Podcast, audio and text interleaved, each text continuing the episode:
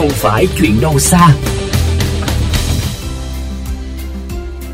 Thưa quý vị, thủy tinh là vật liệu được sử dụng phổ biến làm bao bì thực phẩm, y tế vân vân với rất nhiều ưu điểm. Đặc biệt là vật liệu này cũng thân thiện với môi trường trong quá trình sử dụng cũng như tái chế. Tuy nhiên, sự bùng nổ về số lượng sản phẩm thủy tinh sử dụng hiện nay ở Việt Nam cũng đặt ra thách thức lớn cho vấn đề thu gom và tái chế rác thủy tinh. Tiểu mục Không phải chuyện đâu xa hôm nay sẽ phản ánh vấn đề này với nội dung đầu tiên. Người tiêu dùng với những lầm tưởng về sản phẩm thủy tinh. Mời quý vị cùng theo dõi. Việc sử dụng thủy tinh từ trước đến giờ là mình cũng rất là yên tâm vì nó không không bị ảnh hưởng, không có lo ngại về việc là nó sẽ bị thôi cái nhựa ra ấy. Giữa hai sản phẩm nhựa và thủy tinh nhá, thì đôi khi là mình sẽ thích chọn thủy tinh hơn. Nhưng trong thời điểm chuyện giờ thì mình thấy là nhựa thì còn có chỗ thu gom chứ còn thủy tinh tìm chỗ thu gom hơi khó. Thủy tinh chắc chắn là nó an toàn nó sợ gây độc như là nhựa được. Thủy tinh thì căn bản là kiểu gì cũng dùng được. Mỗi tội là nó bị hạn chế là nó nặng nên nó cồng cành dễ rơi vỡ. Tinh ờ, vỡ thì thì chị sẽ mang ờ, xuống xe rác người ta mang đi và chị để riêng ra.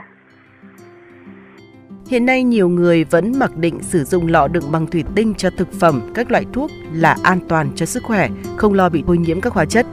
Tuy nhiên, chỉ cần tìm hiểu sâu hơn một chút về quy trình sản xuất thủy tinh, cũng sẽ thấy có nhiều loại thủy tinh được sản xuất không đảm bảo chất lượng, sẽ gây ảnh hưởng tới sức khỏe khi dùng để đựng thực phẩm.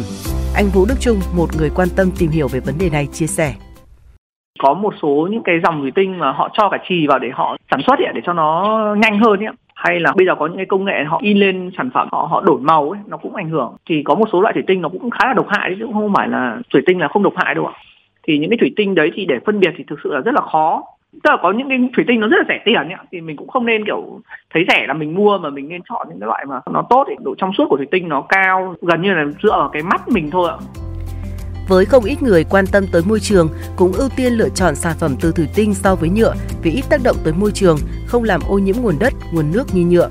Nhưng với quan niệm này, anh Phạm Đức, một người đang nỗ lực tái chế thủy tinh cho biết một góc nhìn khác theo quan điểm của tôi thì thủy tinh nếu mà dùng một lần thì uh, thứ nhất là nó rất lãng phí và thứ hai nó cũng có gây cái việc ô nhiễm vì cái số lượng thủy tinh nó dùng quá là lớn thì uh, dù sớm dù muộn thì người ta cũng sẽ không thể xử lý được các cái ờ, loại chất thải khác.